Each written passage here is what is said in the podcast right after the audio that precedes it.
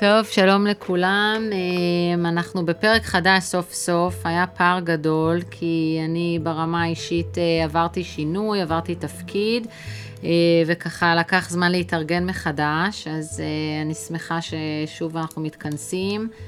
אמ, פרק 19 או 20 אפילו לדעתי, אנחנו כבר חוגגים. אמ, נתחיל מנותני החסות שלנו כמובן, כדי שלא יכעסו עלינו.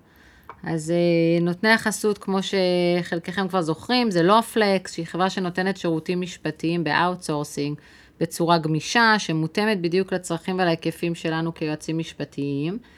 אה, בחברה פועלים כבר למעלה מ-700 עורכי דין מומחים ובעלי ותק בכל תחומי המשפט בישראל, והם גם עובדים דרך מספר שלוחות בחו"ל, כך שזה מאוד גמיש.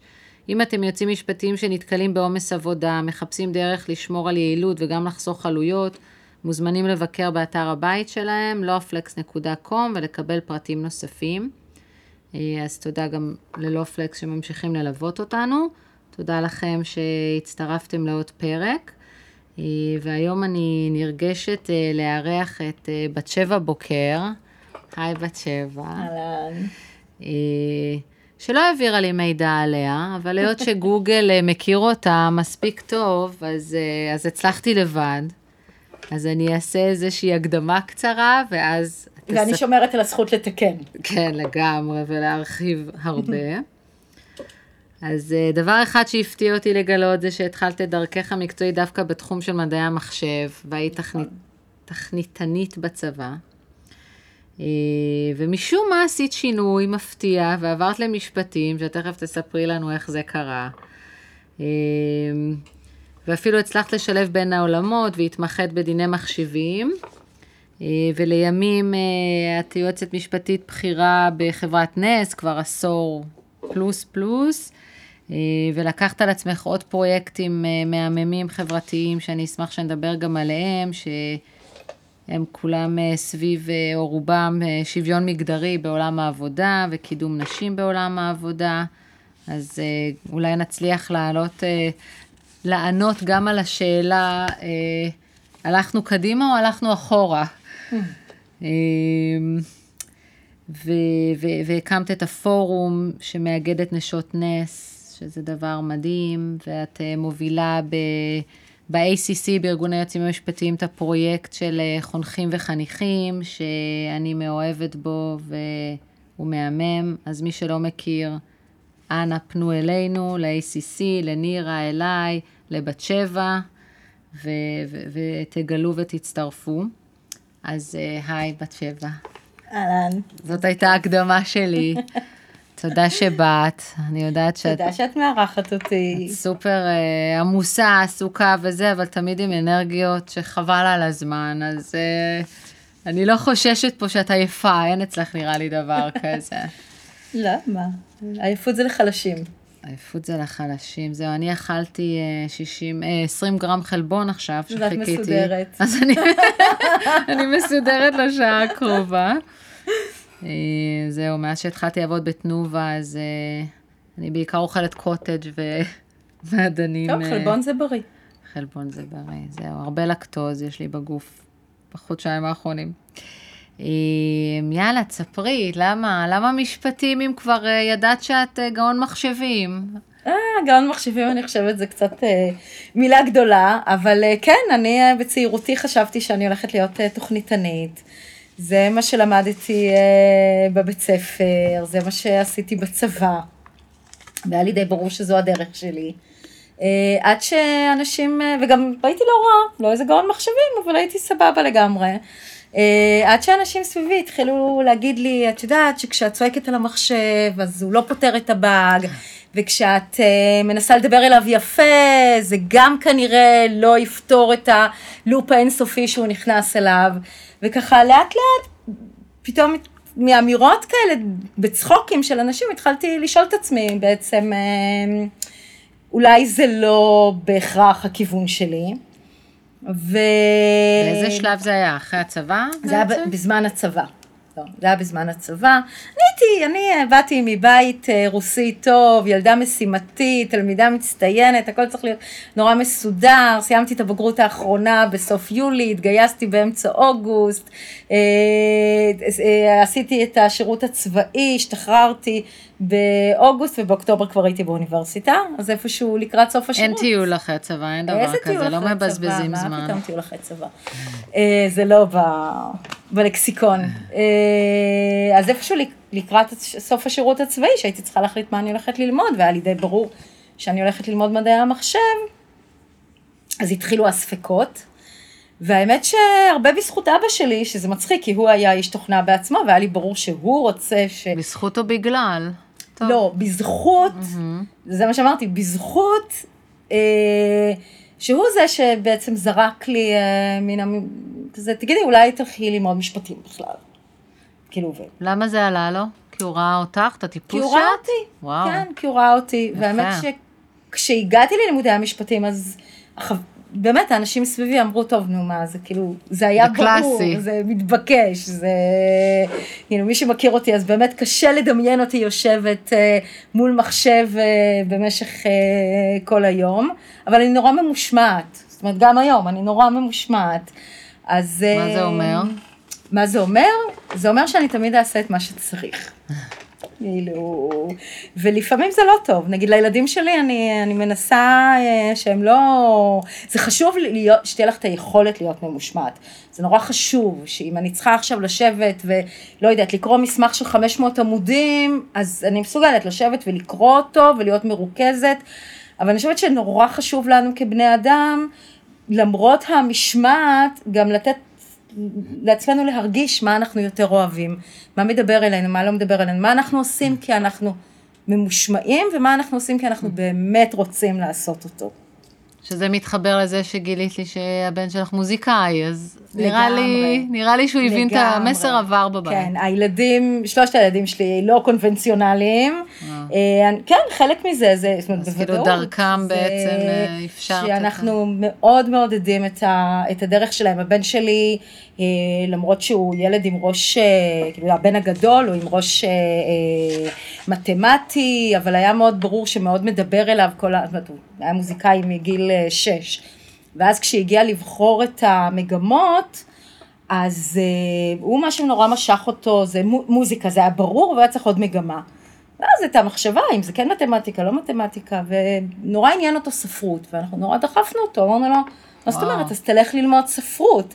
עכשיו, מדברת איתך על לפני יותר מעשר שנים, שגם היום אני מעריכה שיש כמעט ואין בנים במגמות ספרות. אמ, אבל זה, זה היה לנו נורא ברור, מה זאת אומרת, אם, אם שם הנשמה שלך, זה מה שתלך אה, ללמוד. ו... ו- ואכן זה מה שהוא הלך ללמוד, זה העולמות שלו, זה... בקיצור. מאז שניתבת אותו, את צריכה גם לממן אותו, נשמע לי. אה, כן. עכשיו שהוא בחר ספרות ומוזיקה. כן, תקשיבי, את יודעת, חלק מהעניין זה גם, כסף זה לא הכל, זה דבר נחמד, אה, אבל יש, מה, בכלל אני חושבת שהדור, הדור Y, Z, אני כבר הפסקתי אה, לעקוב. אה, ש... נגמרו האותיות. כן, נגמרו האותיות, אני חושבת. אני חושבת שגם נגמר, נגמרה לנו הסבלנות לדברים האלה.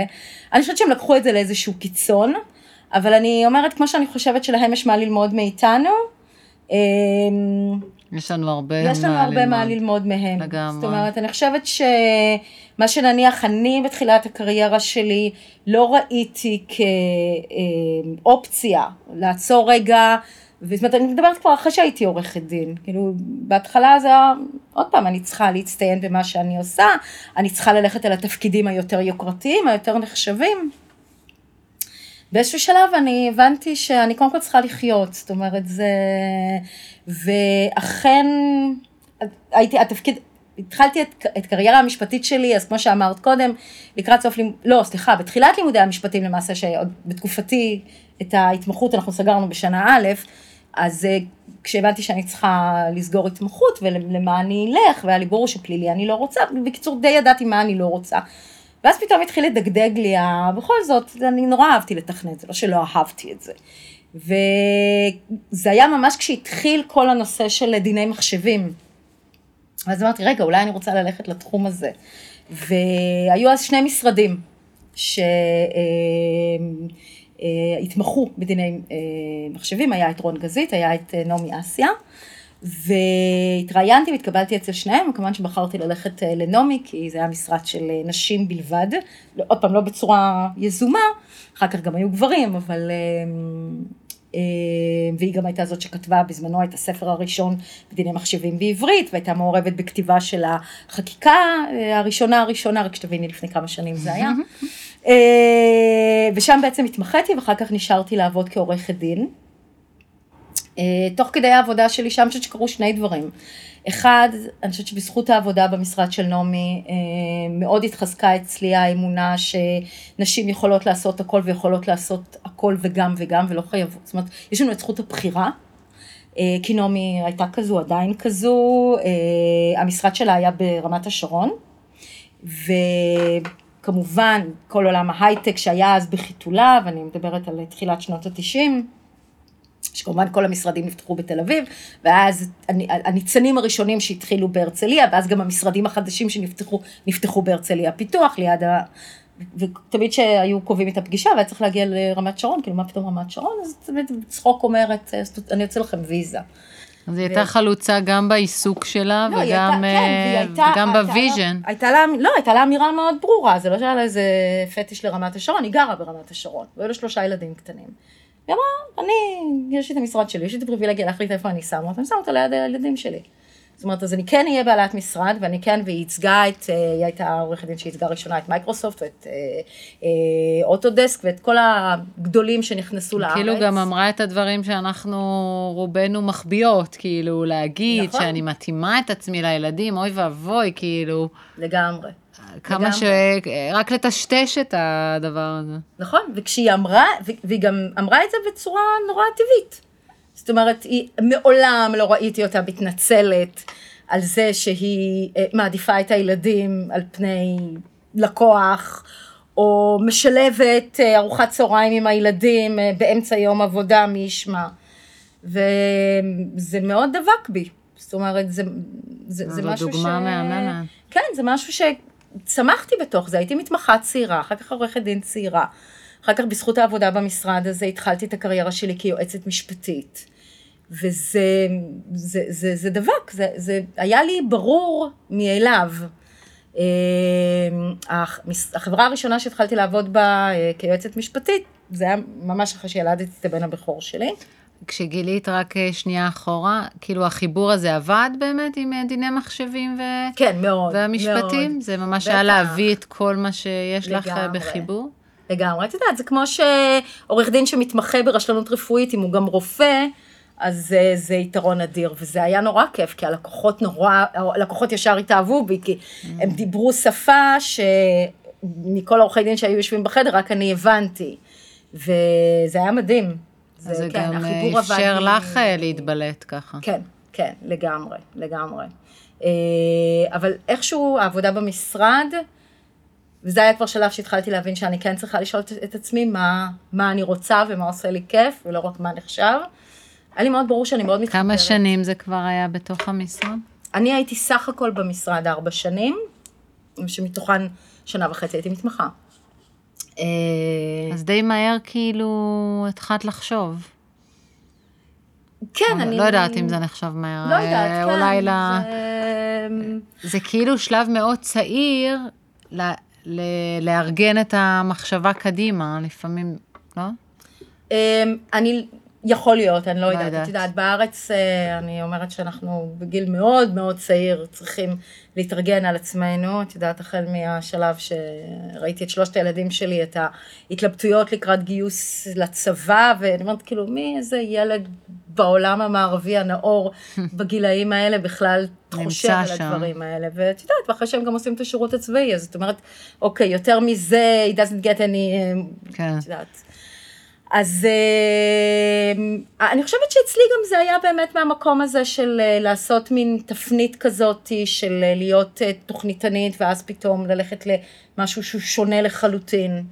שעוד פעם, אם אני חוזרת רגע לחינוך הסובייטי שגדלתי בו, בקטע טוב, כאילו גדלתי בבית מאוד תומך, אבל התפיסת עולם הייתה שאת מתחילה משהו, את ממשיכה בו עכשיו. זהו, בגלל זה אני אומרת, כאילו, אחרי ארבע שנים כבר לסיים, להבין כבר שאת במשהו, שאת רוצה משהו אחר, וכאילו, לא להמשיך, אה, כאילו, לצמוח באיזה מסלול מאוד... אה, נכון.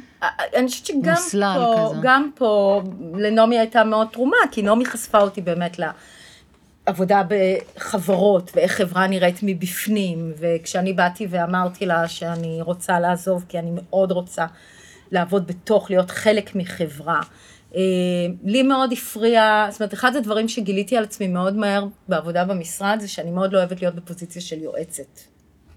דרך אגב, בגלל זה מכל השמות לתפקיד שלנו, יועץ משפטי הכי אני לא מתחברת אליו, כי אני הכי לא יועצת. זאת אומרת, הסיבה שאני יועצת משפטית ולא עורכת דין במשרד, זה בדיוק המקום הזה, כי אני לא, לא יכולתי לסבול את זה שהייתי עובדת חודשים על חוזה, ו- ו- ו- ומאבקים ומשאים ומתנים, ולתוך הלילה וזה, ואז החוזה נחתם. אוקיי, אז היה לך אה, חשוב, בעצם הרגשת שאת רוצה לדעת מה קרה עם העסקה הזו אחר כך בבית, כאילו, לגמרי. עם הביזנס. לגמרי. וגם רציתי להיות בחדר, זאת אומרת, היו הרי הרבה מצבים שמדברים עם הלקוח, שהמשרד החיצוני מדבר עם ה... אני מדברת עם הלקוח, ואחר כך הם הולכים אה, להתייעץ עם המנכ"ל, הם הולכים לחשוב ביניהם. נורא רציתי להיות בחדר כשהם עושים את ההתלבטות הזו, זה תמיד נורא הפריע לי שהסברתי משהו, ואז הוא הולך להסביר את זה למישהו אחר, והם הולכים לקבל את ההחלטה. אני לא סומכת על זה. ולחזור אלייך עם ה... כן, ואז גם, גם מה זה, גם חוזרים אליי עם איזושהי אמירה שאין לי דרך להתווכח עליה שוב. זאת אומרת, לא הייתי חלק מתהליכי קבלת ההחלטות ולא ידעתי מה קורה באמת, וגם לא תמיד השקיעו בי מספיק בתחושה שלי כדי להסביר לי מה המוצר, או למה הם רוצים את הדברים כמו שהם. הרבה שנים אחר כך, כשהייתי בתוך, בתוך החברות, אז פתאום הרבה דברים התחברו לי, שאמרתי, וואי, כן, בתור עורכת דין חיצונית, באמת לא הבנתי למה הם עושים את זה ככה ולא ככה, למרות שמשפטית ברור שזאת הדרך העדיפה. כשנכנסתי להיות חלק מהחברה, פתאום את מבינה ש... ואז את משתפת יותר, נגיד, את העורכי דין החיצוניים, אה, כשאת, כאילו, בגלל שאת מכירה את שני הצדדים, אז כדי אני ש... משתדלת לעבוד כמה שפחות עם עורכי דין חיצוניים. הבנתי. אז בנס כמה עורכי דין יש? אה, בנס אנחנו אה, שש עורכות דין. אה, רק- בלשון, רק אה, נשים? גם בתנובה. רק נשים. אני, אני מודה, דרך אגב, לא מתוך איזושהי כוונה, להפך, אני בגיוסים האחרונים ניסיתי לגייס גברים, מה אני אעשה? הנשים שהגיעו היו יותר טובות. אז אני לא אעשה אפליה מתקנת לגברים, אבל אנחנו ממש, השנה אנחנו רק עורכות דין, מתמחה, שתי סטודנטיות וואו. ומזכירה. זאת אומרת, אין, אה, אבל זה באמת לא, לא בצורה, לא בצורה... אה, זה לא מייצג את. כלל הארגון. אה, לא, אבל אני שמחה לתת דוגמה טובה בארגון. אז, אה, אה, אז זהו, אז בקיצור, נעמי מאוד עודדה אותי, זאת אומרת, היא לא שמחה מזה שאני אעזוב, אבל אה, היא לא ניסתה להתווכח איתי על הרצון שלי. אה, אז גם זה, זה משהו שעוזר, את יודעת. אני חושבת שאת גם עושה את זה ל... ל- לעובדות, אה, לעורכות דין בצוות שלך. אני יודעת במקרה על אה, לגמרי. מקרה אחד נכון. שהצטלבנו בו, שכשמישהי מביעה איזשהו רצון לבחון.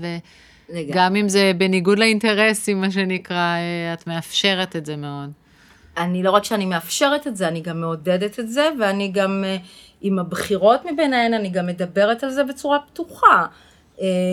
אני מאוד דוחפת אותן ללמוד ולהתפתח, מתוך ידיעה שכל עוד אני לא אפנה את הכיסא, אז אה, הן תעזובנה. ואני יודעת את זה, והן יודעות את זה, וזה בסדר גמור. כי אני מאמינה בטובת הארגון זה לקבל מהאנשים הכי טובים. גם אם זה אומר שבאיזשהו שלב הם מגיעים לתקרה בארגון, מה לעשות, כי במקצוע עריכת הדין, בנס מאוד מאמינים בניוד, ועושים הכל כדי לנייד אנשים באמת בצורה מדהימה. אבל מישהי שהיא עורכת דין, וזה מה שהיא רוצה לעשות. והמשפטית זה קצת משפטית. מורכב, אה, בדיוק, אין לך לנייד. בדיוק לאן לנייד אותה. ושוב, וכל עוד אני לא מפנה את הכיסא, אז זה מאוד הגיוני. ואין גאה ממני כאשר אני מסתכלת על חברות אחרות, שבראשן אה, עומדות, אה, או עומדים, גם, יש גם גברים שעבדו אצלי, והם היום יועצים משפטיים ראשיים אה, בחברות, ואני אומרת, הם עבדו איתי. ואחר כך הלכו להיות יועצים משפטיים בחברות האלה, וזה מדהים בעיניי, אז אני מאוד מאוד אה, מעודדת ותומכת, ואני מאמינה שזה הדבר הנכון. גם אה, להם, גם לארגון. אני חושבת שככה צריך להתקדם. וגם אה, ככה סיפרת לי בשיחה המקדימה שלנו, אה, שאפילו הוא נכנס להיריון כשהיית אצל נעמי, וגם אה, לא חשבת לשנייה שזה בלתי הגיוני לעזוב דווקא באמצע, וככה כן, האמת, ממש האמת שמה שקרה, אותך. כן, האמת שמה שקרה זה שאחרי שדיברתי עם נעמי, שאני רוצה לעשות הסבה ולעבור להיות יועצת משפטית, דרך אגב, בתקופה ההיא זה היה תפקיד כמעט שלא היה קיים, זאת אומרת, היו, הייתה מחלקה משפטית ב-IBM.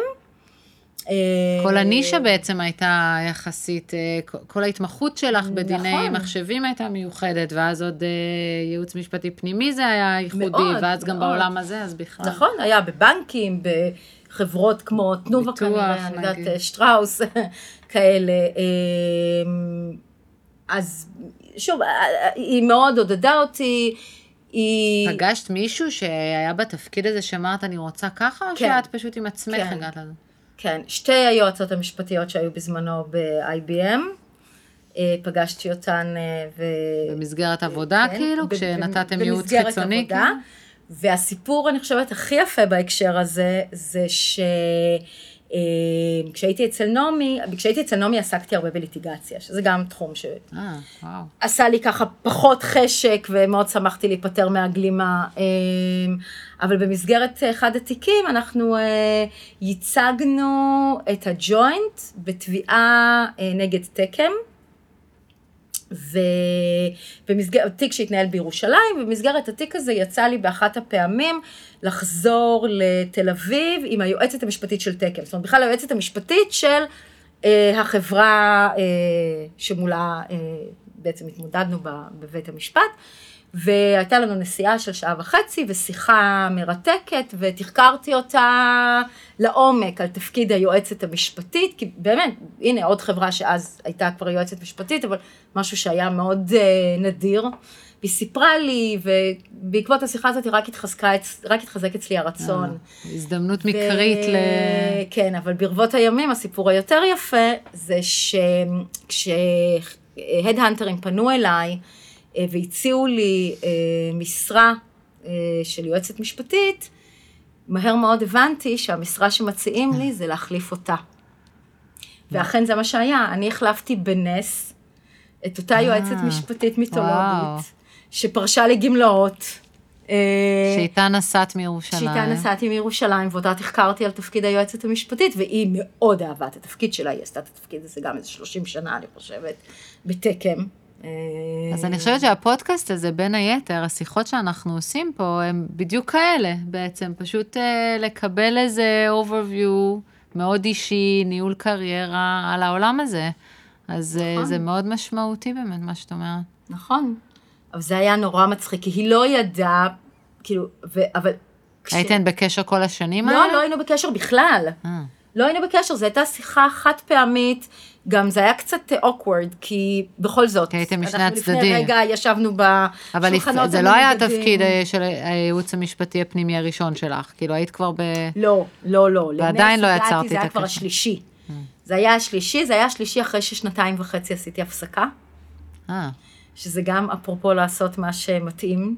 Uh, התפקיד הראשון שלי היה בווקלטק, uh, אחר כך uh, עברתי לאלווריון, ואחרי כמעט שבע שנים באלווריון, הייתי מותשת, והחלטתי שאני פשוט רוצה לעשות uh, הפסקה. ולקחתי אה, שנתיים מאיזה וחצי. סוג? איזה סוג של הפסקה? סוג של פנסיה. כאילו, מה שאנשים עושים בפנסיה, אז אני זכיתי לעשות אני אה, חושבת שמי שיקשיב 38. לנו עוד שנייה לא יעמוד בזה, כאילו. לא, לא, זה דרך אגב ממליצה בחום, כל מי שחושב שאם הוא יעזוב את העבודה לכמה שנים, אז אחר כך הוא לא יוכל לחזור, אז אני אומרת לכם באחריות לא. מלאה זה קשקוש בלבוש. אבל חשבת על תקופה כשעשית לא, את זה? לא, לא רק שלא חשבתי על תקופה, אלא שכל מי שמכיר אותי, היה... בהלם. מר... לא, אה. הם לא היו כל כך בהלם, כמו שאמרו, טוב, בסדר, חודש, יעבור חודשיים, לך. יעבור לה. היא בסדר, נמאס לה קצת, אה, היא זה, אה, תנוח, בסדר. תשתעמם, תחזור. בדיוק, בדיוק. אה, אז דבר ראשון שעשינו זה נסענו שלושה חודשים טיול עם הילדים לאוסטרליה. אז קודם כל לפחות שלושה חודשים הבטחנו שאני לא חוזרת לעבוד. זהו, הרגת את המאזינים אבל. אה, אבל אחר כך חזרתי, ובמשך יותר משנתיים, זה באמת היה סוג של פנסיה, זאת אומרת, פעם ראשונה בחיים, שתביני, פעם ראשונה בחיים בגיל 38, התחלתי לעשות ספורט, כולל בבית ספר שתמיד היו לי פטורים. שנאתי ספורט, זה פתאום פעם ראשונה התחלתי לעשות ספורט. התחלתי להתנדב, אף פעם לא היה לי, מי יש זמן להתנדב? התחלתי לקרוא ספרים, אני תמיד אמרתי, עורכי דין לא קוראים ספרים, אנחנו כל היום קוראים אה, חוזים, מאמרים, למי יש כוח ואז לא לקרוא? בא לך שום פתאום דבר. התחלתי לקרוא אה, ספרים, הכרתי את הילדים שלי, בואי, היו לי שלושה ילדים, ילדה בת אה, פחות משלוש, אה, שבקושי ראתה אותי, והחזרתי לחזרת החברים שלי ששכחו איך אני נראית. אה, זה, זה היו פשוט, זו הייתה תקופה קסומה, שלא היה לי שמץ של מושג כמה זמן היא תימשך.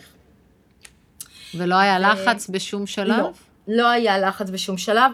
אני אפילו לא להגיד לך מאיפה היה לי ביטחון מוחלט, שברגע שאני אחליט שאני חוזרת, אז אני חוזרת. זאת אומרת, זה היה מאוד ברור. משהו כמו אחרי שנתיים התחיל לדגדג לי קצת. דרך אגב, אחד עצמך? הדברים, כן, אחד הדברים שאותי הטריד, זה שאני מאוד, אה, תמיד חשבתי על עצמי שמה שמחזיק את הערך העצמי שלי, זה העבודה.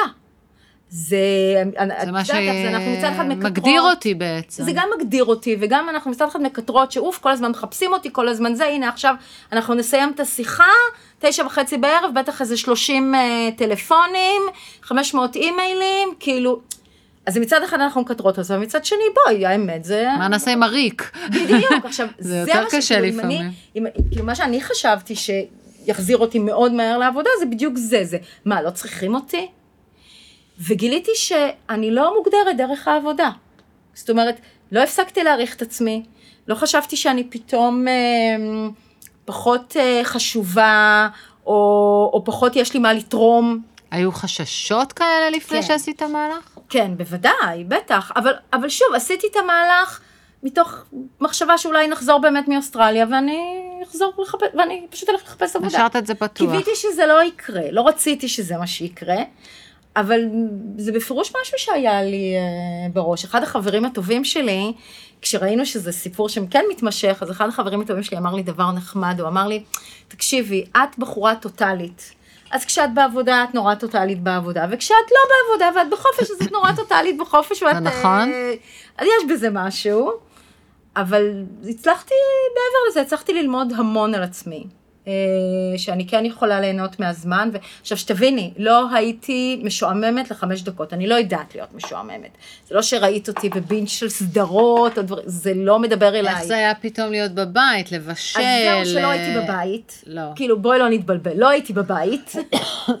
עשיתי המון דברים, הסתובבתי, פגשתי חברים, לקחתי את הילדים שלי לכל מיני דברים, לא הייתי, אה, לא ישבתי אבל בבית. עדיין עושים יותר בבית, לא? אה, כאילו, אתה לא יכול לא לבשל עכשיו אם אתה לא אני עובד. מבשל, דרך אגב, אני תמיד אה. בישלתי, לא משנה מה, זה התחביב שלי, זה הדבר היצירתי היחידי שאני עושה. אז כך שבישול אף אחד אף פעם לא ייקח ממני. אה, אבל זהו, אבל אה, כל הדברים האחרים שאני לא עושה בבית, אני לא עושה. המשכת לא לעשות. לא, היה איזה ניסיון כושל. לדחוף לך את הכביסה, אבל, לא, לא, היה ניסיון כושל מצידי. לכבס, וזה נגמר בזה שהיה צריך ידעתי שזה להזמין... כביסה. ש... כן, אבל שהיה צריך להזמין תיקון למכונת כביסה, ובעלי אמר, לא, עזבי, לא צריך, למה לא צריך? היה בסדר עד עכשיו, ימשיך להיות בסדר גם אה, הלאה. אה, אז לא, לא, ממש לא הפכתי להיות עקרת בית. אה, זה, זה לא היה באג'נדה וזה לא מה שעשיתי, ואיכשהו הייתי כל הזמן עסוקה, נורא נהניתי. זה נשמע שאת מתגעגעת לזה. את יודעת, כשאני באתי לפה עם הלשון בחוץ מהעבודה בשמונה בערב, אז כן, יש משהו. חשבת לעשות את זה שוב? אני לא רואה את עצמי עושה את זה שוב, זה לא באמת חסר לי, זאת אומרת, אז שעשיתי את זה, זה היה ממקום של אה, באמת עייפות החומר כבר ברמות שדי. אפרופו מה שאמרתי קודם, שאני די בתחילת הקריירה, לשמחתי, למדתי את הדבר המאוד מאוד חשוב הזה, שאני צריכה לאהוב את מה שאני עושה. כאילו, זה נורא חשוב להתפרנס מזה, אבל אני קודם כל צריכה לאהוב את מה שאני עושה. נורא נורא ברור לי, שכבר היה לי ברור הרבה שנים, שאני לא אמצא את עצמי עובדת במקום עבודה שלא נעים לי בו, שלא כיף לי, גם אם הם ישלמו לי פי ארבע. וזה היה שיקול מאוד גדול אה, למעשה מתחילת הדרך. וראיתי ש... וזה אפרופו מה שהביטחון הזה שנעמי נסחה בי, שכשאני, אני, אני יודעת שכשאני בטוחה בעצמי, אז אני משדרת את זה כלפי חוץ, ואז אני גם צריכה פחות להתפשר. וזה משהו שאני, הזכרת קודם את הפעילות שלי אה, למען נשים, אז זה משהו ש... זה אחד המסרים הכי חזקים שאני מנסה להעביר לנשים. אה, אני יכולה לספר לך שהתפקיד הראשון שלי כיועצת משפטית, אז אה, הגעתי לראיון כשהיה לי תינוק בן חצי שנה בבית. זה אחרי שילדתי, כמובן שבסוף ילדתי כשהייתי אצל נעמי, ויצאתי לחופשת לידה, ואז אה, אחרי כמה חודשים, ואמרתי, טוב, אני אקח איזה חופשת לידה ארוכה, אחרי כמה חודשים עם התינוק בבית, בעלי אמר לי, טוב, שאת חוזרת לעבודה שאני מאשפז אותך. אני, לא, לא, לא, זה לא, זה אני ותינוק קטן, זה לא הולך טוב ביחד, הייתי מתקשרת ב-11 בבוקר לבעלי, מתי אתה חוזר הביתה? זה היה כזה, היה הרבה יותר נוח שאני אצא לעבודה, ואז אה, אמרתי, אבל היה לי ברור שאני רוצה ייעוץ משפטי פנימי, והאמת התמזל מזלי, שבאמת אה, אה, VocalTec, שלא הייתה להם יועצת משפטית קודם, החליטו שהם רוצים להכניס יועצת משפטית, והם הגיעו אליי דרך אחד המשרדים שהכיר אותי. ועברתי סדרת ראיונות, ואז הגעתי לראיון אצל ה-CFO, שהוא גם היה הבוס, זו המצאה ישראלית שיועצים משפטיים הם כפופים ל-CFO ים. משתדלים שלא, אבל זה כן, קורה כן, עדיין. זה לא, זה המצאה ישראלית שצריך עוד להבין איך אה, לפתור אותה, אבל זה סיפור אחר. והיה רעיון נהדר, ואז בסוף, לקראת סוף הרעיון, אה, הוא ככה, שאנחנו כבר יותר משוחררים, הוא ככה אומר לי, אני מבין שיש לך אה, תינוק בן חצי שנה, אז אני אומרת, כן, אז הוא אומר לי, ואיך את תסתדרי עם זה שפה אה, זה חברה דואלית, ועבודה מול ארצות הברית, והמון שעות.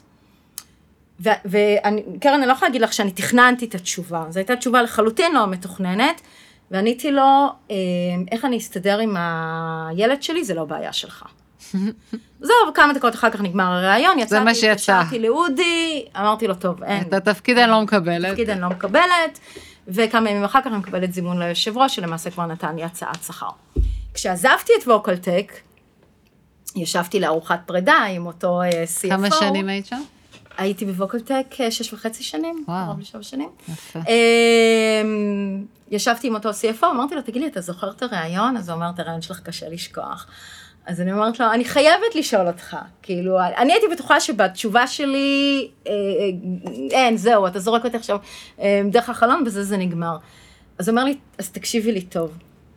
לאורך, בשלב מאוד מוקדם של הרעיון, היה לי ברור שאת תפורה עלינו. היה לי ברור שאת מתאימה, ו, ושזו התאמה מצוינת, ו, והכל סבבה. אומר, ברגע שאת אה, נתת לי את התשובה כמו שאת נתת, זהו, זה היה נעול. הוא אומר, אחר כך אני התקשרתי לשורש, אמרתי, זהו, אין מישהו אחר, לא רוצה שתראיין את האחרים, אתה רואה רק אותה. הוא אומר, עם, כאילו, עם הביטחון הזה, עם האמירה אה, שגם, הוא אומר, זה היה נורא ברור שזו אמירה שבאה לך נורא ספונטנית. אה, הוא אומר, זה נעץ את ה... וואו, אבל לא פתחת את זה עד אז. לא, לא פתחתי את זה עד אז. לא, לא, לא הרגשתי בנוח עם זה. אני, זה מצחיק, כי עד אז די הרגשתי שהוא קיבל אותי למרות התשובה לא מנומסת, הזה. אז את יודעת, היום השאלה לא מנומסת, היום השאלה לא לגיטימית, אבל אה, אני חושבת שבהרבה היבטים אנחנו צריכות ללמוד לתת בדיוק את התשובות האלה, מהמקום הכי אמיתי שלנו. כי אם אנחנו מאמינות, זאת אומרת, אם אני מנתחת את זה, את יודעת, פסיכולוגיה בגרוש, אני חושבת שמה ששידרתי לו, זה שאני כל כך בטוחה שאני אסתדר, זה לא שמישהי יושבת מולו ואומרת לו, יהיה בסדר, אין לה מושג מה יהיה בסדר, על איזה סבתא היא תיפול כל ערב, אבל יהיה בסדר. זה היה ממקום מאוד מאוד אמיתי. בגלל זה אני אומרת, אני חושבת, הרבה נשים, אנחנו הרבה פעמים נופלות בחוסר ביטחון שלנו. ואחד הדברים המדהימים שאני אה, מגלה כל פעם מחדש, זה שאנשים הכי בכירות, הכי מוערכות, הכי כאלה שאת מסתכלת עליהן ואת אומרת, זהו, וואו. זהו, הם פיצחו את השיטה. בדיוק. כשאת מדברת איתן באמת, יש שם את החוסר ביטחון, יש שם את המקום ה... הלא בטוח הזה. אני יכולה לספר לך שהבאתי לאיזה מפגש, עכשיו, אה, והמפתח זה המודעות. זאת אומרת, ברגע שאת מודעת לזה, את, אה, את יודעת, אז או שאת משנה את ההתנהלות כי את באמת מאמינה בזה, או fake it till you make it, כאילו, גם זה פטנט. אבל הבאתי, אחת המנכ"ליות הכי מוערכות בארץ, אה, של אחת החברות הגדולות, הבאתי אותה למפגש של מנהלות בחברת נס במסגרת פעילות של הפורום. וזה הלך ככה. אה, חצי שעה לפני שהיא אמורה להתחיל את ההרצאה, אני מקבלת אס.אם.אס מהמזכירה שלה, שהיא נורא נורא מתנצלת, אבל היא חוששת שהיא תאחר. אה, חמש דקות לפני שהיא אמורה זה, היא כבר הייתה בדלת, כולה כמובן מתנשפת וזה. המזכירה איתי בכל הזמן אסמסים, תגידי, היא הגיעה, היא הגיעה, היא חנתה, היא זה, זה, אולי תשלחו מישהו שיחנה כדי שהיא לא תאחר. חמש דקות לפני היא הייתה, אף אחד לא יצא לחנות, הכל, הכל היה בסדר. ואז זה, לוקחת כוס קפה, מה העניינים, נכנסת, מתחילה את ההרצאה. היא מתחילה את ההרצאה בהתנצלות, היא אומרת, וואי, אני מה זה מצטערת, אני כמעט איחרתי. ככה התחילה את ההרצאה. ואחר כך, תוך כדי ההרצאה, הייתה לה מין עוד איזה מין אמירה כזאת, היא בחורה אה, לא בדיוק אה, טוויגי, ואז משהו שם היא דיברה על אוכל, זה, והיא משהו צחקה על עצמה. אה, שזה היה מפתיע כל השיח הזה. שאני אוהבת אה, אוכל. אה. זהו, והחלק הכי מפתיע היה, שבסוף ההרצאה, שדרך אגב הייתה אחת ההרצאות המדהימות ביותר שהבאתי ever למפגש, אמ, אנחנו יוצאות והיא שואלת אותי, נו אז תגידי איך הייתי. לא, פה... זהו, שברה כאילו, אותה. זהו, שברה אותי. ואז התחלנו לדבר, ועמדנו בחוץ ודיברנו במשך יותר משעה. ואמרתי לה, אה, אמרתי לה, את, את שואלת ברצינות? כאילו, לא, זה היה כל כך ברור. שאת מדהימה, שהם הזילו עלייך ריר, את באת להרצאה של שעה, אנחנו לא נתנו לך ללכת אחרי שעה ו-45 דקות. אומרת לי, לא, אבל את יודעת, אני בכל זאת זה זה זה, אבל בגלל שכבר נפתחנו, אז לקחתי אותה להתחלה. ואמרתי לה על הדוגמאות האלה. והיא אמרה לי הכי בכנות, היא אומרת לי, את יודעת איך אומרים על נשים שאנחנו, על הנשים המצליחות, שאנחנו מרגישות כאילו אנחנו בלון, שכל מה שצריך זה שמישהו יבוא ויתקע את הסיכה הזו, ואז הכל יתפוצץ וכל האמת תצא לאור. היא אומרת זה ככה, אני, ואני מדברת איתך על אחת המנכ"ליות הכי מוערכות והכי מצליחות במדינת ישראל. וזה מדהים. עכשיו אני אספר לך את ההמשך של הסיפור הזה, שנתקלתי בה בהרצאה במקום אחר. שגם שם היא התנצלה? לא, אבל זה היה נורא יפה, כי היא ניגשה אליי בסוף ההרצאה, ההרצאה לא קשורה אליי, אני הייתי אורחת שם, היא ניגשה אליי בסוף ההרצאה וזה, וחיבוקים, עניינים, ואז היא אומרת לי, נו עכשיו את חייבת להגיד לי איך הייתי. אה. נכון שלא הייתי מתנצלת? יפה, היא זכרה את הדבר הזה. אבל זה, כן, אז זה, זה, זה, זה מדהים. זה... זה, זה כל פעם מפתיע אותי מחדש, ואני, ואני תמיד אומרת, אני רוצה תמיד להעביר את המסר הזה לנשים הצעירות, שהן בתחילת הדרך, ולהגיד להן, תקשיבו, אנחנו שנראות לכם, כולל אני דרך אגב, לגמרי אני, כאילו, אנחנו, זה איזושהי חזות, ועובדה שאנחנו מצליחות למכור לכן, אז גם אתן צריכות ללמוד לעשות את זה. באיזשהו שלב את אה, כן אה, הופכת להיות, אני כן מאמינה בדברים האלה. לא כולן רוצות אולי. זה בסדר גמור. זה too stressful לפעמים. אני נלחמת על זכות הבחירה. דרך אגב, אני תמיד אומרת שהצד שה, ההפוך של המאבק שלי לשוויון לנשים, זה, זה העובדה שכמו שסיפרתי לך קודם, שהבן הגדול שלי, אה, זה לא היה לו ברור מאליו שהוא הולך ללמוד ספרות, כי זה פחות של בנים, יותר בנות הולכות. זאת אומרת, אם היה שוויון, הוא לא היה חושב פעמיים, כי ברור שהוא צריך ללמוד מוזיקה וספרות, ולא מוזיקה ומתמטיקה. זה כאילו. די מדהים שבמתמטיקה מגיל יחסית מוקדם זה כבר הרוב בנים.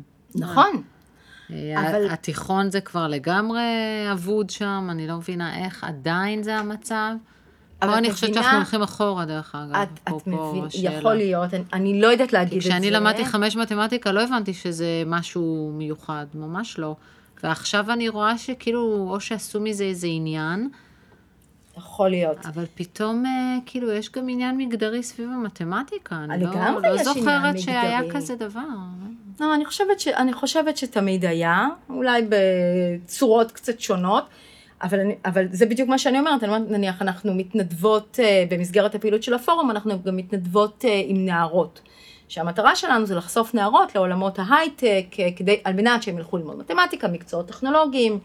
אני כל הזמן אומרת, השוויון שאנחנו נלחמות עבור אותן נערות, בלי להגיד את זה, אנחנו גם נלחמות על השוויון עבור הבנים, כי באותה מידה שיש נערות שמתאימות ללמוד מתמטיקה ולא ילכו ללמוד מתמטיקה ופיזיקה וכימיה, מכיוון שהן לא רוצות להיות במשהו של בנים, או מכיוון שאותן לא דוחפים לשם, אז יש בנים שזה ממש לא מעניין אותם מתמטיקה, וזה ממש לא מה שהם אמורים לעשות בחיים שלהם, אבל יש איזו תפיסה שהם כבנים... שזה לא גברי, אם הם לא יעשו את זה. כן, מה, אם ילמדו פסיכולוגיה וספרות? אז אני אומרת, אז ברגע שאנחנו נייצר את השוויון הזה, אז זה, זה או, או, או, את מכירה את זה שמראיינים גברים והם אומרים שהם יומיים בשבוע אה, יוצאים לילדים, את ישר רושמת, הבחור גרוש. למה? למה גבר שרוצה יומיים בשבוע לצאת אה, לראות, להיות עם הילדים שלו אחרי צהריים צריך להיות גרוש? עכשיו, אם לנו יהיה את השוויון, להם יהיה את אותו שוויון, זה... אני חושבת שבאיזשהו מקום כן הלכנו קצת אחורה, כי אני חושבת שהאימהות שלנו, לפחות uh, בדוגמאות שאני הכרתי בילדות, פחות התלבטו בין העולמות. Uh, היו כאילו תפקידים ברורים. אני חושבת שהניסיון שלנו להיות גם וגם הוא, הוא עוד יותר מסובך. אבל למה, אבל אני לא הייתי אומרת שהלכנו אחורה.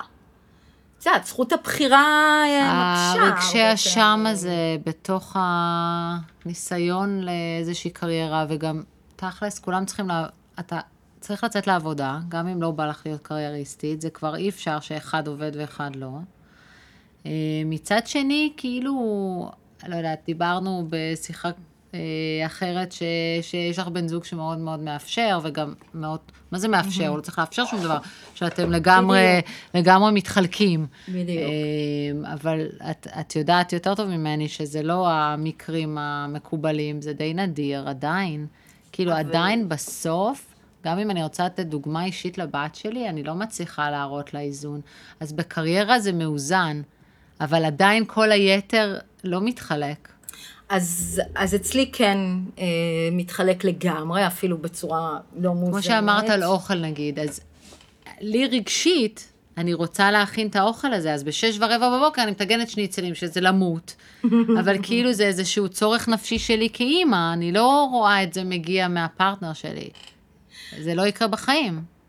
אז... זה לא נראה לו כמו משהו מספיק חשוב כנראה, לא... לא יודעת, זה פשוט לא נמצא, זה לא... אז אני, אז אני מבינה את מה שאת אומרת. אצלי הנושא של האוכל זה, זה יותר בא מהמקום שכמו שאמרתי קודם, זה, זו היצירתיות שלי, אני נורא אוהבת את זה, אני דרך אגב לא אעמוד לטגן אה, שניצלים. אה, אני... זה לא בריא. אה, כן, וגם כי אני, זאת אומרת, כשאני מכינה אוכל, אז זה מתוך מקום של ליצור, ואני כן דואגת שזה מתוך תמיד... בחירה בעצם, זאת אומרת, אני רוצה בדיוק. לעשות את זה, אני לא עכשיו איזה קורבן כזה, כן, נכון, ואני צריכה להשאיר להם את נכון, הפסטה בולונז. נכון, ואני, ואני לגמרי, אודי, ואני לגמרי, יש בינינו חלוקה שהיא שוויונית לחלוטין, מתוך מקום של מה שמתאים לכל אחד. עכשיו, ברור שיש גם משימות שאף אחד לא רוצה לעשות, זאת אומרת, אף אחד מאיתנו לא אוהב לשטוף כלים. אוקיי? זאת אומרת, בואי, אף אחד מאיתנו זה לא בוער בעצמותיו לשטוף כלים, או... אה, אז אנחנו דואגים, אה, אז, אז זה מתחלק בינינו, אבל למשל נושא של כביסות, אני מעבר לזה שאני מקלקלת מכונת כביסה כשאני נוגעת בה, אני גם ממש ממש ממש שונאת את זה. אז אני לא עושה את זה, אין לי מושג מה קורה שם, זה בינו לבין העוזרת. אה, יש דברים שלי אכפת, אז אני מתעסקת איתם, ויש דברים שלא אכפת והוא מתעסק איתם. ואם אני אפרוס את זה, אין, אין לנו חלוקה של אה, התפקידים הזכריים והתפקידים הנשיים. עכשיו, אין לי בעיה כשאנשים עושים את זה, זאת אומרת, אני, את אמרת קודם שמאפשר, מה זה מאפשר? זה כמו אנשים שאומרות, אה, כן, יש לי מזל, בעלי עוזר לי עם הילדים. אני אומרת, למה, סליחה, את, אה, כאילו, הוא מצא אותך ואת הילדים ברחוב, כאילו, מה, זה לא שלו. כאילו, מה זאת אומרת, עצם האמירה. אבל זה מאוד מורכב לעבור שינוי כזה בזוגיות. נכון, ובגלל זה כשאני מדברת עם בחורות צעירות, והדוגמה שאני נותנת לבנים שלי ולבת שלי, זה בדיוק אה, זה, זה צריך להיות מההתחלה, נכון, אם את אה, נישאת לגבר, ש, ש, שזה לא ברור שאתם שותפים, וזה בא ממקום... זה לא לכולם מתאים המטלות קשה. האלה, אז בעצם התשובה נגיד שאני יכולה לקבל זה, את גם לא צריכה לעשות. תוציאי את הכביסה החוצה. עכשיו, לא להכל אפשר לעשות outsourcing, אני בעד, אבל כאילו, אני חושבת שהרבה... זה לא שאחד עושה והשני לא, אלא אוקיי, אז נמצא פתרון חיצוני לנו. אז אני רוצה להגיד לך שאני חושבת שהרבה פעמים אמ, אנחנו בדיוק נופלות במקום הזה, שאנחנו אומרות, זה לא מתאים לו לעשות את זה, סליחה, אולי גם לי זה לא מתאים, ואני יכולה להגיד לך מניסיון עם חברות, ש... הן לא דיבבו את זה. זאת אומרת, הן עשו, סתם איזה חברה שאני שונאת סופר, שונאת, שונאת קניות בסופר, אין מצב, כשאודי נוסע לחו"ל, הוא תמיד אה, מתכנן את הקניות ככה שהוא יעשה לפני שהוא טס, ואז כשהוא חוזר הוא אה, מהר מהר אה, רץ, פשוט שונאת את זה, אני בסופר לא מוצאת את עצמי. בסדר, אז אני עושה אונליין. זה לא שמשרשר, זה לא עובר למישהו אחר. לא, יפה, אבל אני אומרת, למה? למה? איפה, באיזה עשרת דיברות כתוב שסופר אחריותה של האימא בבית? אני אומרת... זה יכול גם לא להיות, אבל אם אני אבוא הביתה והמקרר יהיה ריק, אני אכנס לדיכאון מזה. אז אני משתדלת לא להיכנס לדיכאון מזה. כאילו, אני אתבאס, אז אני מחפשת פתרון. לא ביקשו ממני לעשות את זה, זה פשוט לא יקרה. אוקיי, אז מה? אז אני יכולה לספר לך סיפור שחברה אה, אה, שלי, אה, שהיא טסה המון במסגרת העבודה שלה, לא ראיתי אותה איזושהי תקופה, ואז באיזושהי שבת, לפני שידעתי שהיא עוד פעם טסה לשבוע, אמרתי לה, טוב, אנחנו חייבות קפה וזה. היא אומרת לי, תקשיבי, אין בעיה, אבל את תבואי ואת תשבי איתי ותבדרי אותי בזמן שאני מכינה קציצות. אמרתי לה, לא בא לי. להכין קציצות אני יכולה בבית, לא בא לי, אני רוצה שאנחנו הולכות לשבת באיזה בית קפה, בואי תקדישי לי שם. היא אמרת לי, לא, אני חייבת להכין את הקופסאות וזה. קיצור, נסעתי אליה הביתה, אמרתי לה, תסבירי לי מה הסיפור? אמרתי, לא, אם אני לא אכין לו את הקופסאות בפריזר. ואז אני מסתכלת, ואני רואה, זו פעם ראשונה שחוויתי, כל הפריזר מלא מלא קופסאות שכתוב עליהם גם איזה ימים. יש כזה לוח, טוב, לא רואים את זה בזה, אבל לוח ענק על כל המקרר, ביום ראשון חוג כזה, ומי שמסיעה זה זאתי, וביום שני זה זה, ככה. והיא אמרת לי, ואני עוד לא סיימתי. אני אמרתי לה, תגידי לי, מה את חושבת שיקרה? אם לא תכיני. לא תכיני. לא יודעת. אמרתי לה, לא, עכשיו זה, היא חברה שלי וגם הוא, היא חברה שלי מגיל 15, והוא כמובן חבר שלי מרגע שהיא התחילה לצאת איתו. ואני אומרת, לא, ברצינות, את חושבת שהילדים יהיו רעבים? כאילו, אני פשוט רוצה להבין מה עובר לך בראש. בקיצר, בכוח, הוא היה בבית, אמרתי לו, תקשיב, אין קציצות, אני לא יודעת מה אתה תעשה עם הילדים, אין קציצות, לקחתי אותה, יצאנו. בסופ... מה שקרה בסופו של דבר זה הסתברו כמה דברים. קודם כל התגלה שהילדים לא מתו מרעב וגם לא אכלו פיצה במשך שבוע. הסתבר שהוא מבשל הרבה יותר טוב ממנה. היום שהילדים כבר שניהם בוגרים. הכל מאירוע הקציצות? זה התחיל מאירוע הקציצות, אבל זה התגלגל לזה שהסתבר שאפשר לעשות את זה בלי... אה, אה, בלי להכין קציצות ובלי להכין, אה, לא, זה לא רק זה היה קציצות והיה פסטה והיה זה כאילו בפריזר היו קופסאות עם הוראות הפעלה. גם לי אומרים את זה, תראי, זה יסתדר. תנסי, זה יסתדר, אל תעשי. נכון. אל תעשי, תראי מה יקרה. אבל חלק מזה זה גם שאנחנו גם צריכות לשחרר. את לא יכולה... זה, זה אני הרבה פעמים אומרת לבחורות צעירות, אפילו לחברות שלי, שאני אומרת, זה לא עובד שאת, את יודעת, זה לא עובד שאני אומרת, אני לא רוצה לעשות את הקניות בסופר, שהוא יעשה את הקניות בסופר, וכשהוא חוזר מהקניות בסופר, אומרת, אבל למה קנית את זה כן. ולא את זה, ולמה קנית את זה? לא, הוא קונה, שתביני, אני מבשלת, הוא קונה בסופר, הוא קונה בסופר מה שהוא רוצה, ומה שקורה זה שאני מבשלת ממה שהוא קנה. לא, ברצינות, אבל בעיניי זאת השותפות. אם אני רוצה משהו ספציפי, אני אגיד לו. אבל אי אפשר. עכשיו, זה הרבה פעמים מה שאנחנו עושות. לך תלביש את הילדה. למה הלבשת לה את זה? אתה לא רואה שהוורוד לא מתאים עם הכתום? לא, כי יזרקו אותה מהגן, אם היא תבוא עם חצאית ורודה ונעליים כתומות. אז אני אומרת, את, את, אמר, את אמרת קודם, הנושא של הבחירה. יש כאלה שזה לא מתאים להם. אני הכי מעריכה אותן בעולם, נשים שבוחרות להיות אימהות ולשבת עם הילדים ולהקדיש את עצמן ל, לילדים, יש לי גיסה כזו, שהתחילה קריירה בגיל 50, דרך אגב גם משהו ללמוד, אפשר להתחיל קריירה בגיל 50 קריירה? ולהיות מצליחנית על חלל, היא אה, אה, עשתה שני תארים בתוך כמה שנים אה, של עובדת סוציאלית, היום היא מלווה אה, אה, אסירות משוחררות, הכי מדהימה בעולם. אה, אבל היא בחרה, עכשיו אני מכירה אותה היטב, הייתה שם בחירה. הוא תמיד מאוד רצה את העבודה ולהתלבש יפה, והנה, כאילו, את יודעת, יש, הוא זה שחיפש תמיד להתלבש יפה, היא תמיד חיפשה להישאר עם הטרנינג, אבל היא חיפשה גם להיות עם הבנות שלה. ובגיל 50 התחילה קריירה. זה בסדר גמור, אבל כל עוד זו בחירה. והכי הכי אני מעריצה כאלה שבוחרות להיות גננות, אבל זה סיפור אחר, אני לא מבינה איך עושים את זה. אבל אה, אני אומרת, זה עניין של בחירה. כאילו, אנחנו, ש... א', אני אומרת, אנחנו שוות, אנחנו לא זהות, בואו לא נתבלבל. הרבה פעמים אומרים לי, אבל הנשים יולדות, אני אומרת, בסדר, מה, לא אמרתי שאנחנו אותו דבר. אמרתי, אז רק יש לנו זכות לשוויון. אומרת, ברגע שלנשים יהיה את השוויון, גם לגברים יהיה את השוויון. הם לא ירגישו צורך להיות אלה שנשארים בעבודה, הם לא ירגישו צורך להיות אלה שמביאים את המשכורת היותר גבוהה. הרי כל העיוות הזה נוצר כי יש פה איזשהו מעגל שנורא קשה לפרוץ אותו. תגידי, מה הפך את זה לנושא כל כך משמעותי אצלך? זה ממש חלק בלתי נפרד ממך, למשל, אה, היוזמה הזו בנס שלקחת, כאילו... קשה לי לענות לך על זה, כאילו, אני לא, אני לא יודעת, אני לא קיבלתי איזה בוקר החלטה שזה הדגל שאני נושאת, אה, אני מאוד מאוד מאמינה בזה. בנס ספציפית זה היה, הייתי בחברה פחות משנתיים, ולקחו אותנו לכנס מנהלים בהודו, והיה מין טקס כזה, שזה היה כנס פעם בשנה של כל המנהלים, והיה טקס כזה שביום השני של המפגש, היו שמים את כולנו בחליפות לבנות, אה, סליחה, בחליפות שחורות עם חולצות לבנות, לתמונה כזאת קבוצתית, ואז בלילה האחרון היו שמים לנו על המיטה את התמונה ממוסגרת, מאוד יפה, זה היה משהו איזה.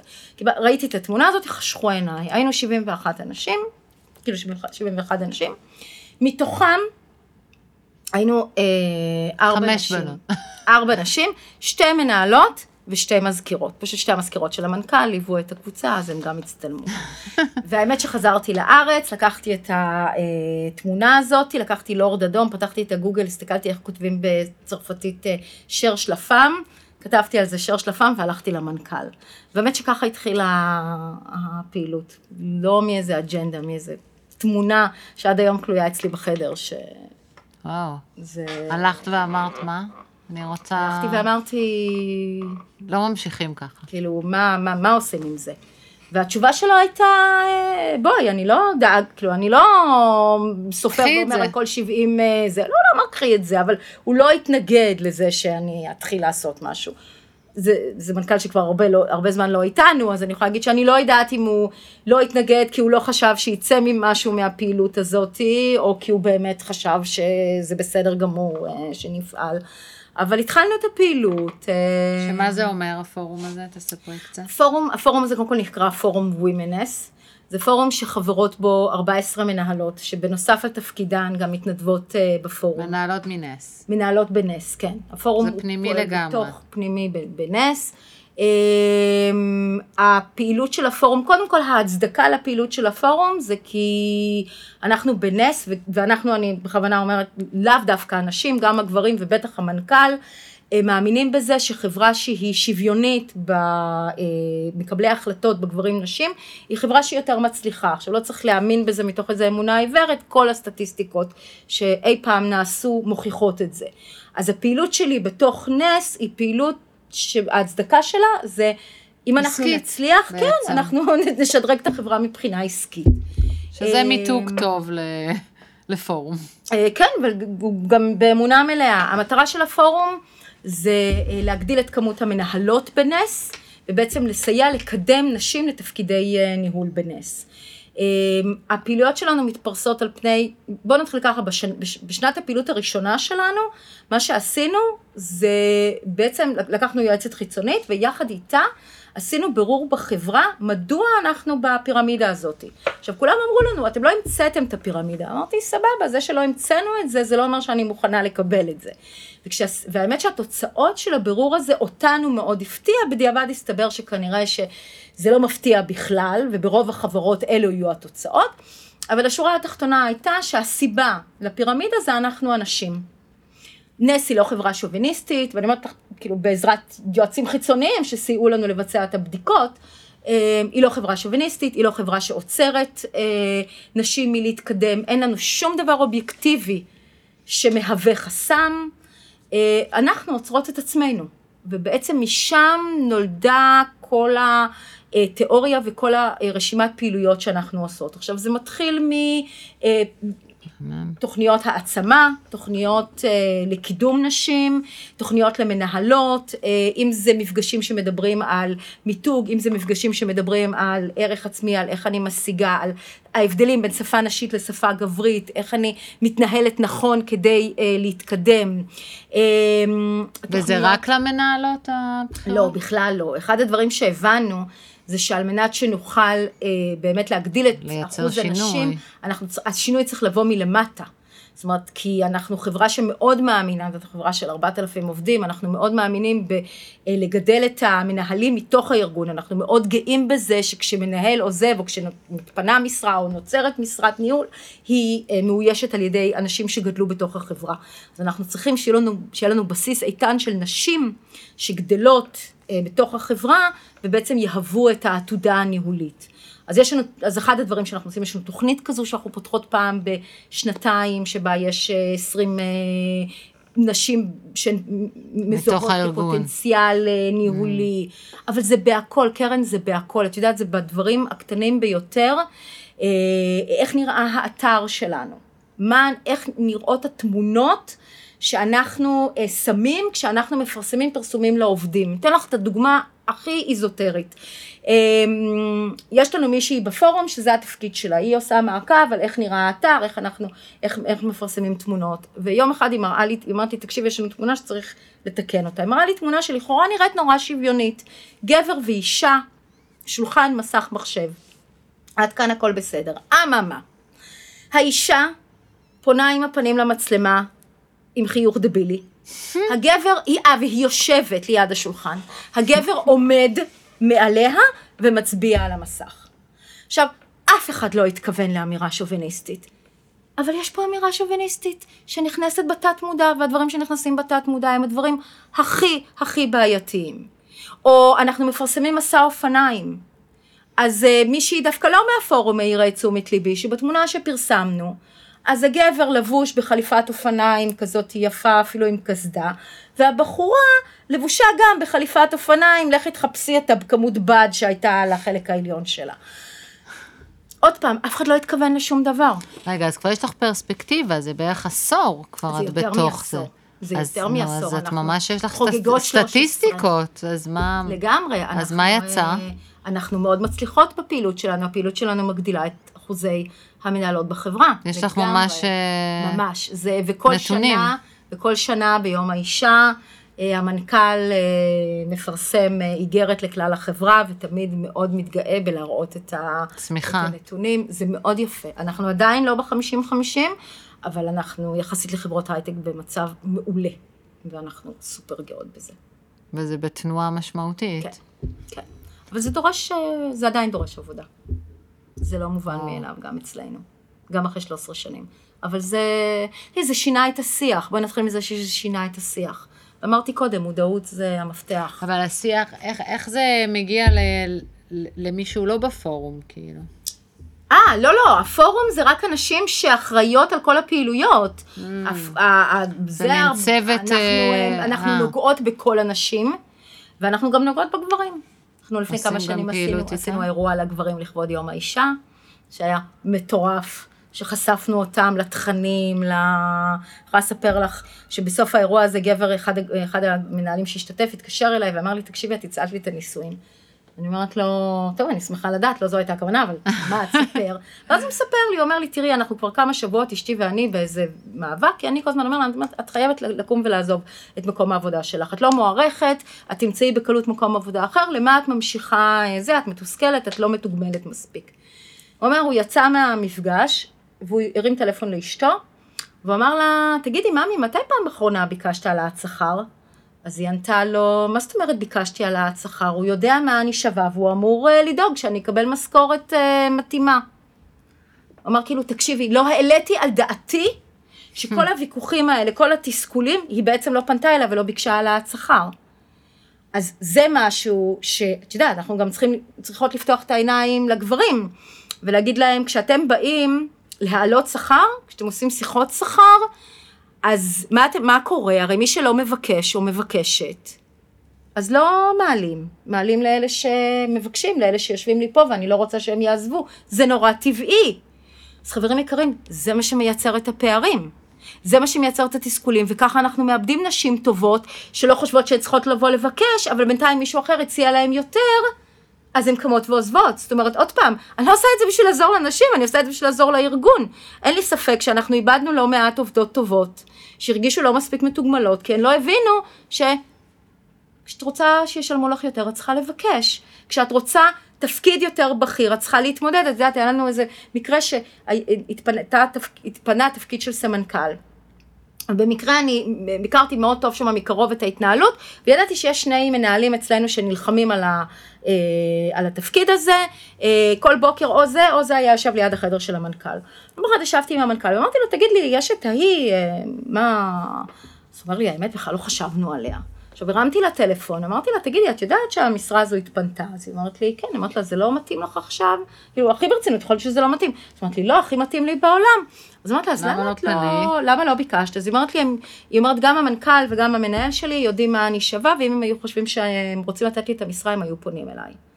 עכשיו, את, כאילו, בא לך לתלוש את השערות, עכשיו, את יודעת, שתי דקות אחר כך היא הייתה אצל, בראיון אצל המנכ"ל, והיא עד היום עושה את התפקיד הזה. וואו. אבל את, את אומרת, כאילו, עכשיו, עוד פעם, אז, אז השיח הזה צריך להיות גם מול הגברים, ש, שיבינו שאנחנו לפעמים חייבים רגע, לצ... עכשיו, המנכ"ל אמר לי, אמר לי, תקשיבי, זה פדיחה לא נורמלית, אני לא מבין איך זה קרה. אמרתי לו, אני, אני מבינה איך זה קרה, כי, כי היו לך שניים שביקשו את המשרה, מה זה ביקשו? הרגו אותך בשביל המשרה הזאת, ואתה בכלל לא נפתחת לראות אופציות אחרות, אתה לא ראית אנשים, אתה לא ראית גם גברים אחרים, אז זה... עכשיו, זה קורה לנו המון, זה הכי טבעי בעולם. תחשבי על זה, אם איזשהו אה, עובדת או כן. עובד שלך יבואו ויבקשו ממך משהו, ואת יודעת שזה קשה לך לתת וזה, את הרי לא תתנדבי לתת למישהו שלא ביקש, את תגידי תודה לאל שזה יושב בשקט. או זאת יושבת בשקט. זה כאילו, אני לא יכולה לבוא בטענות לאף אחד על זה. אז, אז בגלל זה אני אומרת, הקטע הזה של המודעות, של השיח, זה, זה, זה, זה מייצר שינוי, שהוא מאוד מבורך. מהמם. טוב, אז מצאת אה, ייעוד נוסף ל... לייעוד ה... של הקריירה, נשמע מצאתי לי. עיסוק נוסף. אז מה התוכניות קדימה? Uh, כרגע מאוד טוב לי איפה שאני נמצאת. אני לגמרי יכולה להגיד שאני כבר uh, באמת uh, 13 שנה uh, קמה בבוקר. זה הכי ארוך uh, שלך. זה הכי ארוך שלי, נכון. בי פאר. נכון. נכון, עוד מעט פי שתיים ממה ש... כן, זהו, שבע היה ממוצע. בדרך כלל זה היה שבע, היה מספר המזל. אה, אני פשוט קמה בבוקר אה, עם חיוך, ואני קמה בבוקר ושמחה לבוא לעבודה. אני מתעוררת ביום ראשון ואין לי, אה, אוף איזה באסה שנגמר הסוף שבוע. אמרתי לך שאת מעצבנת עוד קודם עם האוסטרליה, את לא יכולה להביא את זה עכשיו. לא, לגמרי, לגמרי. אני הכי, באמת, באמת, חזרתי, ביום, במוצאי שבת חזרתי משבוע חופש בסן פרנסיסקו, שהיה מדהים, וביום ראשון בבוקר התייצבתי בעבודה, הכי בכיף, כאילו...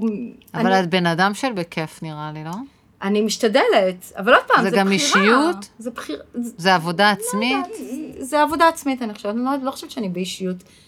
תשאלי את אודי, הוא לא יגיד לך שאני אופטימית, הוא דווקא יגיד שאני תמיד רואה שחורות, דווקא אני לא... אה, אבל אני, אני נמצאת במקום שנורא כיף לי. אני משתדלת אה, שכשיש דברים שפחות טוב לי איתם, אה, אז עושים? לעשות שינוי. אני למדתי לבקש, אני למדתי לא להיעלב כשמסרבים לבקשות שלי. שזה גם משהו שאנחנו הרבה פעמים, אנחנו הרבה פעמים לא מבקשות כי אנחנו נעלבות כשמסרבים לנו, אבל חברות, אנחנו במקום עבודה, סרבו לך, את יודעת, איזה גבר פעם אמר לי, מה זאת אומרת, הוא, הוא, הוא לא נתן לי פעם שעברה את הקידום, עכשיו הוא חייב לי. עכשיו, רוב הנשים יגידו, לא נתן לי פעם כשעברה את הקידום. אני לא עושה את זה עוד פעם. מהפדיחה, אני לא אבקש עוד פעם. את ההשפלה הזו. בואי נדבר על הפער. אה, אז... אה, בכלל לא להיעלב זה נראה לי חשוב. לגמרי. במקום העבודה. אפרופו בחירה, להיעלב זה בחירה. מעניין אם זה גם מגדרי, הלהיעלב הזה. כנראה שקצת. אני חושבת שקצת. אני חושבת שקצת, כן.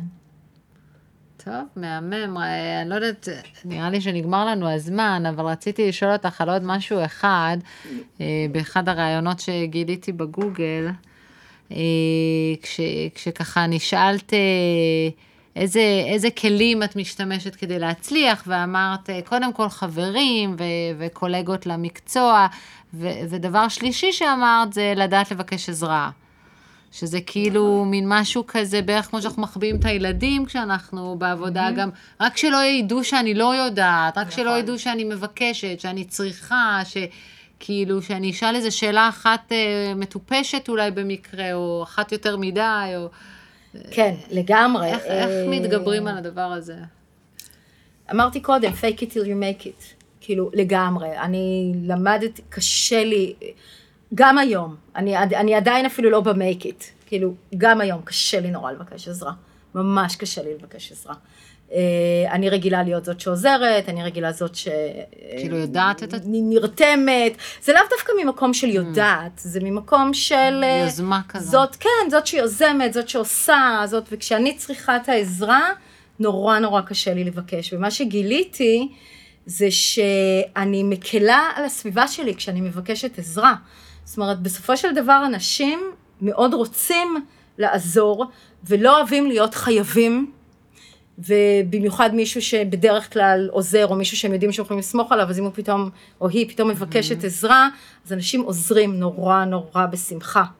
אמ, אני ראיתי את זה בתפקיד החדש עכשיו, שדווקא כשפתחתי את זה, ואמרתי, קשה לי, אין לי מה להגיד, זה מאתגר אותי, זה קשה לי, זה חדש לי, אז זה, זה פותח איזה פינג פונג ש, שהוא טוב. כן. כאילו, יש איזה, כן. כאילו הצד השני מעריך את זה, שאת שמה את זה.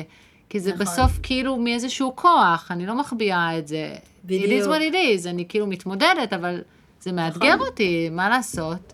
כן, אז- אני למדתי מ- מכל האספקטים, גם, גם כדוגמה אישית לעובדות שאנחנו מנהלות. את יודעת, אם אנחנו איזה אבן אה, אית- איתנה שאף פעם לא טועות ואף פעם לא צריכות עזרה והכל אנחנו, הכל קטן עלינו, אנחנו משדרות להן איזה משהו מאוד בעייתי, כי הן אה, מקבלות תחושה, אוקיי, אז, אז גם להן אולי זה לא בסדר לבקש עזרה, אולי הן גם צריכות תמיד להיות חזקות. או אני כאילו לא אוכל לעשות את זה ככה. או אז- אני לא אוכל לעשות את זה ככה, אז מ- מ- מכל האספקטים תגידי, האפשריים. והבין דורי הזה, את רואה הבדלים כאילו בין... אה, בטח.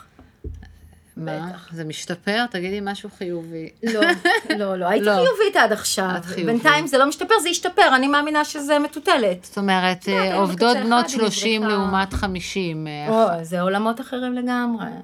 עולמות אחרים לגמרי. כמו שאמרתי קודם, אני חושבת שיש לנו מה ללמוד מהן. זאת אומרת, ה... ה- ה- הדבר הברור הזה, שזמן, עזבי משפחה, אני מדברת איתך על רווקים ורווקות, שהזמן שלי, סליחה, מה? כאילו, יש לי את הזמן שלי, שאת לא תתלבשי עליי עם העבודה, ו- ו- וכשאת נותנת לי משהו שהוא אה, אחד יותר מדי, אז אני אה, עודף, עודף. עודפת. ו- וכשאני החלטתי שאני היום מסיימת לעבוד בשש, אז, אה, אז אני סיימתי לעבוד בשש, מה מתקשרת וזה לא מגדרי. לא, זה דורי. זה, זה, כן, זה לא ראיתי שהבדלים מגדריים. זה דורי, זה מעניין לראות איפה זה יפגוש אותם ב- נכון. ב-next step כן, של שילוב משפחה, קריירה, נכון, הדברים האלה. לגמרי. טוב, בת שבע, היה מהמם. היה לי אפשר כיף, אה, לי- לדבר ככה לנצח, פחות או יותר. תודה רבה. תודה לך.